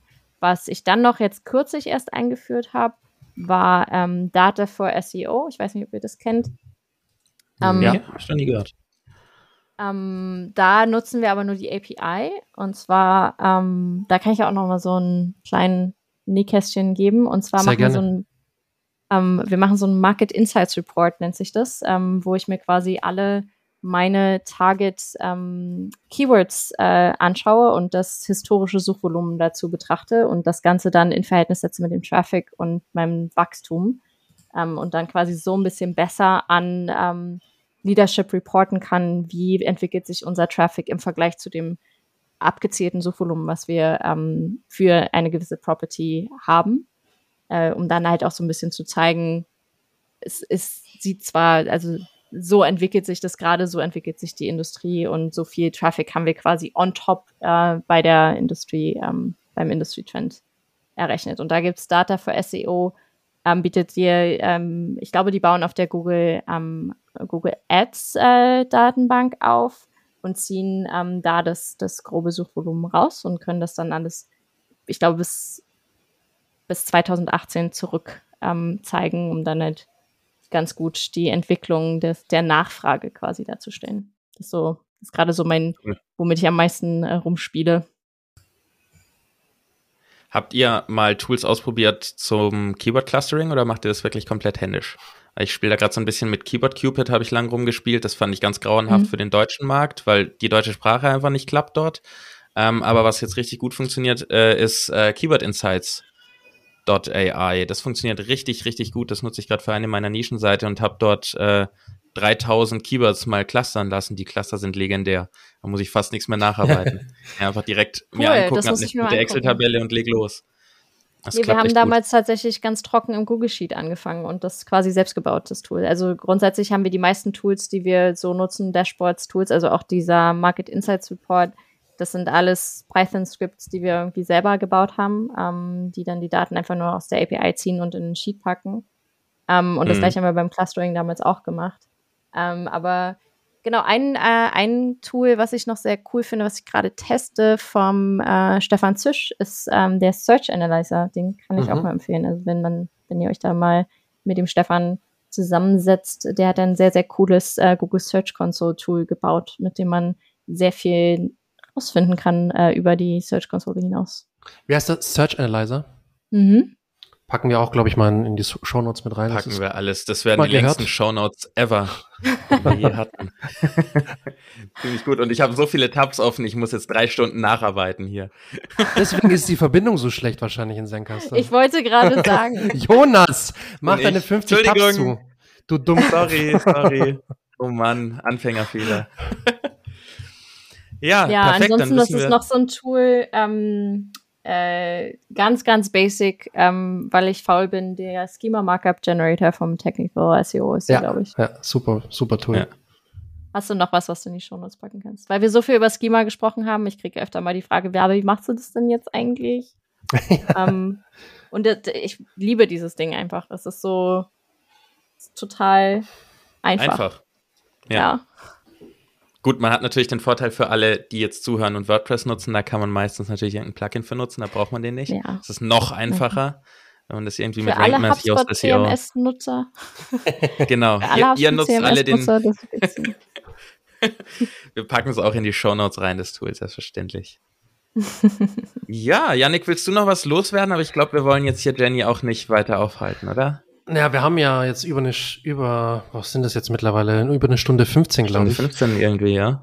Nee, also die wichtigsten Sachen bin ich losgeworden. Ich äh, danke an dieser Stelle schon mal dir ganz arg, Jenny. Ähm, danke, dass du im Podcast warst. Du hast uns super, super viel Insights geliefert, auch von HubSpot und, und super viel über SEO erzählt, auch allgemein, nicht nur direkt über HubSpot. Hat mich sehr gefreut. Ich fand es sehr, sehr spannend. Ich glaube auch, dass die ganzen Zuhörerinnen das sehr, sehr spannend fanden. Und ja, kann mich an der Stelle nur noch mal ganz, ganz herzlich bei dir bedanken, Jenny, dass du da warst. Genau. Danke auf jeden Fall für die Einladung. Hat mega Spaß gemacht mit euch. Ja, gerne. Vielleicht, Vielleicht fragen wir gemerkt, dass es so lang war. genau. Zwei Idioten, ein Gedanke, wie immer bei uns hier, ne? Ja, Jenny, ähm, hast du denn noch irgendwas, was du gerne teilen möchtest? Kann man dir irgendwo folgen? Möchtest du irgendeinen äh, Twitter-Account hier noch raushauen, wo man dir folgen kann oder deine Nischenseite nennen, dass man mal guckt, was du so äh, im Privaten noch treibst? Ähm, auf LinkedIn kann man mich auf jeden Fall finden. Ähm, ansonsten auf äh, Twitter heiße ich Mädchenbrause. Ähm, und mein privater Blog ähm, lustigerweise heißt Märchenbrause. Da geht es so ein bisschen um. Märchenbrause. Genau, geht so ein bisschen um. Den habe ich schon gestalkt. Den hast du schon gestalkt. Den habe ich schon gestalkt, ja klar. Ich Wahnsinn. war auf Der LinkedIn. Ist auf meinem ich muss ja gucken, wer unser Gast ist. Genau, ja. ja. Sie hat nämlich einen Link von HubSpot. Sie hat sich extra ja. einen Backlink, sie hat sich in HubSpot hochgearbeitet, damit sie einen Backlink auf ihren, auf ihren Blog kriegt. Das nenne ich mal Dedication. Ist das eigentlich, ich weiß okay, gar nicht, super. ist das ein Follow-Link? Das weiß ich gar nicht. Es ist ein Follow-Link. Mhm. Ist ein Follow-Link, ja. Ich habe ja, den der ist schon eine ganze Weile da. Ich glaube, es ist auch der einzige Backlink, den ich habe von der Seite. Also von auf der Seite. Weiß ich gar nicht. Habe ich gar nicht nachgeguckt. Aber äh, ja, das sind so die, die Kanäle, auf denen man mich so finden kann. Super. Dann auch von mir ein riesengroßes Dankeschön. Schön, dass es geklappt hat und dass du uns diese ganzen Infos gegeben hast, uns unsere ganzen vielen Fragen beantwortet hast. Wir hätten noch, glaube ich, jeder 10 oder 20 weitere. Aber wir das uns für die nächsten Male auf, Jenny. Okay. Genau, genau. Die nächsten Male. Ihr kommt ja auch noch mal zu uns in dem Podcast und dann ähm, Sehr gerne. Super wir gerne. das einfach noch mal andersrum und stelle ich oh, die Fragen ja, zurück. Auf jeden Fall. Auf Ui. jeden Fall sehr gerne. Ja, dann vielen Dank äh, an dich, lieber Zuhörer, liebe Zuhörerin, fürs äh, Dabeisein. Und wie immer, lass gerne ein Abo da, dass du keine weitere Folge verpasst. Und schreib uns doch bitte eine Bewerbung, äh, Bewertung, keine Bewerbung, bitte, wir stellen nicht ein. Eine Bewertung. Jetzt nicht für, heute mal nicht für Yannick und mich, sondern bitte einfach nur für die Jenny, damit äh, die Jenny ganz viel Liebe von euch erfährt oh. und weiß, wie toll ihr sie findet. Schreib uns da gerne mal rein und lass ganz viele fünf Sterne für Jenny da. Und an dieser Stelle sage ich dann von meiner Stelle einfach nur Tschüss und vielen Dank fürs Zuhören. Ich halte mich auch kurz. Tschüss und vielen Dank fürs Zuhören. Bis zum nächsten Mal.